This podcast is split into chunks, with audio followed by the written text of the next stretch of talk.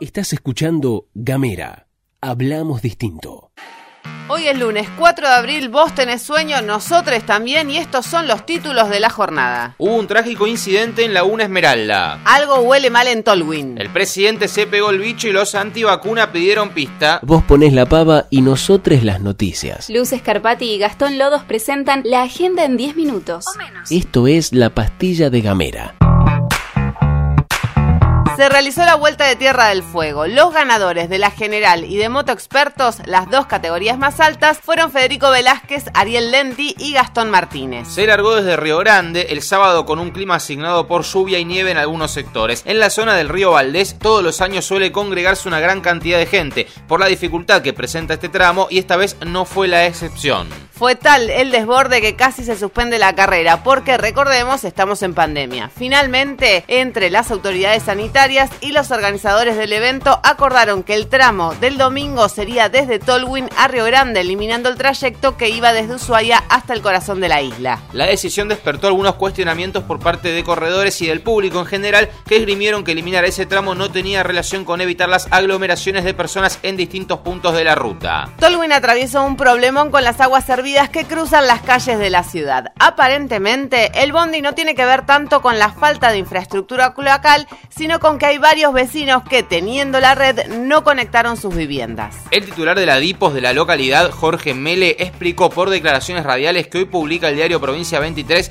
que no se logró contar con herramientas para poder sancionar a los propietarios que, teniendo la red en su calle, no se conectan y vierten los líquidos cloacales en la vía pública. Se había firmado, recordemos, un convenio con el intendente de la ciudad, de Daniel Harrington, para poder labrar multas, pero el Consejo Deliberante rechazó ese convenio. La localidad de Toluín está cubierta con redes en un ochenta por ciento, de ese total un setenta por ciento está conectado a la red, manifestó el funcionario, y agregó que el barrio Villa del Sur está en la zona baja y recibe todos los efluentes cloacales que todavía no podemos sacar del barrio Carequén, donde están listas las redes para conectar, pero muchos vecinos no se conectan. En teoría, el problema se solucionaría después del invierno, cuando se concreten seiscientas conexiones domiciliarias que ya están licitadas. Hoy en la agenda cobra relevancia un hecho trágico que ocurrió durante el fin de semana. Una mujer de veintiocho años falleció en una zona montañosa cercana a Laguna Esmeralda. Según relatan en las primeras crónicas del hecho, un guía y cuatro turistas habían realizado una excursión hacia el sector del glaciar Ojo del Albino, y cuando comenzaron el descenso, la joven comenzó a sentir mucho frío. Lograron llegar hasta la zona alta de Laguna Esmeralda. El diario El Fin del Mundo cuenta Cuenta hoy que la joven ya no podía caminar, producto de un cuadro de hipotermia. Al parecer, tres personas de la excursión continuaron el descenso hasta la ruta nacional número tres, mientras que la joven quedó con el guía en la zona alta. Cuando la comisión de auxilio fue informada y se predisponía a salir, desde la empresa de turismo le manifestaron que no fueran, ya que ellos iban a concretar el rescate con un grupo propio. Sin embargo, cerca de las veintidós horas, desde la empresa habrían solicitado la presencia justamente de la comisión. Aparentemente, a la ría de los rescatistas, la joven ya había sufrido un paro cardiorrespiratorio y aparentaba estar sin signos vitales. De todas formas, aplicaron técnicas de reanimación durante más de tres horas, incluso le dieron descargas con desfibrilador, pero los resultados fueron infructuosos. El caso está a cargo de la jueza de instrucción María Cristina Barrio Nuevo, quien ordenó una autopsia de la joven y busca determinar si hubo alguna responsabilidad de la empresa y del guía. Vamos con algunos datitos del monitoreo público de vacunación del Ministerio de Salud de la Nación para ver cómo cómo va el proceso de aplicación en Tierra del Fuego, en donde ya se dieron dieciséis mil novecientas treinta y tres vacunas contra el coronavirus. La provincia recibió hasta el momento veintidós mil setecientas cincuenta dosis de las vacunas Sputnik cinco de Rusia y Sinopharm de China, es decir que se aplicó el setenta y cuatro por ciento del total de las dosis recibidas. Además, desde el gobierno provincial anunciaron que se recibirán tres mil doscientas dosis de la vacuna china Sinopharm, que arribó al país este jueves primero de abril. Gamera es un medio multiplataforma pensado, pensado para, para vos. Mandanos un mensaje de WhatsApp al cinco cuatro nueve, dos nueve cero uno, cinco cero dos nueve nueve cero. Recibí nuestros contenidos en tu celular y hablemos distinto.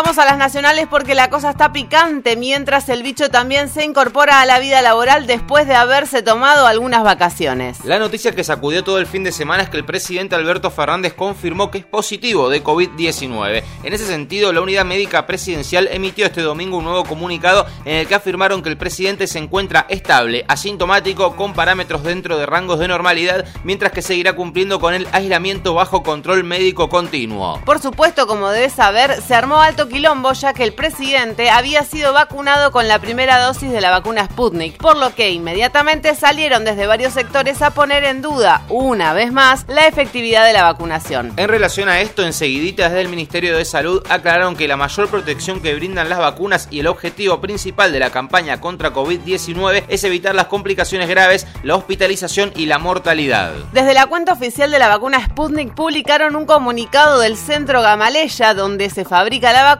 en el que afirmaron que si la infección se confirma y se produce, la vacunación garantiza una recuperación rápida sin síntomas graves. Algo que también aclararon en el parte médico de Fernández, donde dice que el presidente transita un cuadro clínico leve, confirmando la inmunización otorgada por las vacunas recibidas previamente. En relación a las vacunas te contamos que este domingo llegó un nuevo lote de casi quinientas mil vacunas Sputnik y con ese se cumplió la llegada de las dos millones anunciadas la semana pasada. Como es habitual en la recepción de las vacunas, estuvo presente la ministra de Salud Carla Vizzotti, donde confirmó que Argentina ya casi llegó a las siete coma tres millones de vacunas recibidas. Pero como pasa en muchos lugares del mundo, se avanza en la vacunación, pero también en los contagios, algo que no puede sorprender a nadie y que amerita una seria discusión en cuanto a qué medidas tomar para que no estalle el sistema de salud. En relación a esto, Carla Vizzotti reafirmó que tiene en mente el gobierno y dio una pista en relación a dónde está puesta la mayor atención. Medidas intensivas, medidas Eh, localizadas y medidas transitorias eh, en función de la dinámica de los contagios de cada una de las jurisdicciones para que las autoridades municipales y provinciales puedan implementar de vuelta lo más rápido posible y en forma muy eh, localizada y transitoria y también, por supuesto, como dijo el presidente, como dijo el jefe de gobierno, como dijo el gobernador de la provincia de Buenos Aires, se están evaluando eh, digamos, algunas recomendaciones y medidas nacionales en relación a eh, la disminución de la circulación de personas, siempre sabiendo que cualquier medida debe eh, digamos, tener el, el, el acatamiento y el compromiso también de la sociedad de entender cuál es la forma de cuidarse, que es esos dos metros de distancia, el tapaboca, el lavado de manos y un concepto fundamental que tenemos que incorporar fuertemente, que es el airear los ambientes, pero en forma constante y con ventilación cruzada. Lo decíamos la semana pasada y lo volvemos a decir. Por ahora, la segunda ola está pidiendo que se le preste mucha atención al área metropolitana de Buenos Aires, compuesta por el conurbano bonaerense y la Ciudad Autónoma de Buenos Aires. El ministro de Salud bonaerense, Daniel Goyán, dijo hace unos días que hay una suba explosiva de casos y que la velocidad de contagios en la última semana es tremenda. Si sumamos las declaraciones de Goyán con las de Vizzotti, las cuentas no podrían dar como resultado la aplicación de medidas muy fuertes en aquella zona. Teniendo en cuenta que la Argentina está organizada a modo de abanico, donde casi todo va y viene desde un punto específico del país, el AMBA, no sería extraño que se apliquen fuertes medidas allá y veamos un impacto muy contenido de la segunda ola en las otras provincias. Si es que se aplica, ¿no? Por supuesto. Mientras tanto, otro tema que persigue el gobierno y te habíamos adelantado la semana pasada son las PASO. Ante la inminencia de la segunda ola, los funcionarios nacionales se sacan el saco sanitario y se ponen el político. ¿Se suspenden las PASO? Bueno, quien habló sobre esto fue el presidente de la Cámara de Diputados, Sergio Massa, en Radio del Plata. En el, el día de la sesión de ganancias tuvimos una charla con los líderes parlamentarios de la oposición, junto al presidente de nuestro bloque, junto a Máximo, planteando diferentes posibilidades y planteándoles que lo queríamos hacer y planteárselos a los argentinos en acuerdo con ellos. Obviamente que la dinámica en el sistema de toma de decisiones en, en Juntos por el Cambio, Eh, por tener, digamos, de alguna manera eh, más repartidos lo, las responsabilidades de liderazgo y las cuotas de poder interna, hacen que ellos se vean obligados a buscar consensos internos y vamos a esperarlos, vamos a esperar que logren los consensos internos.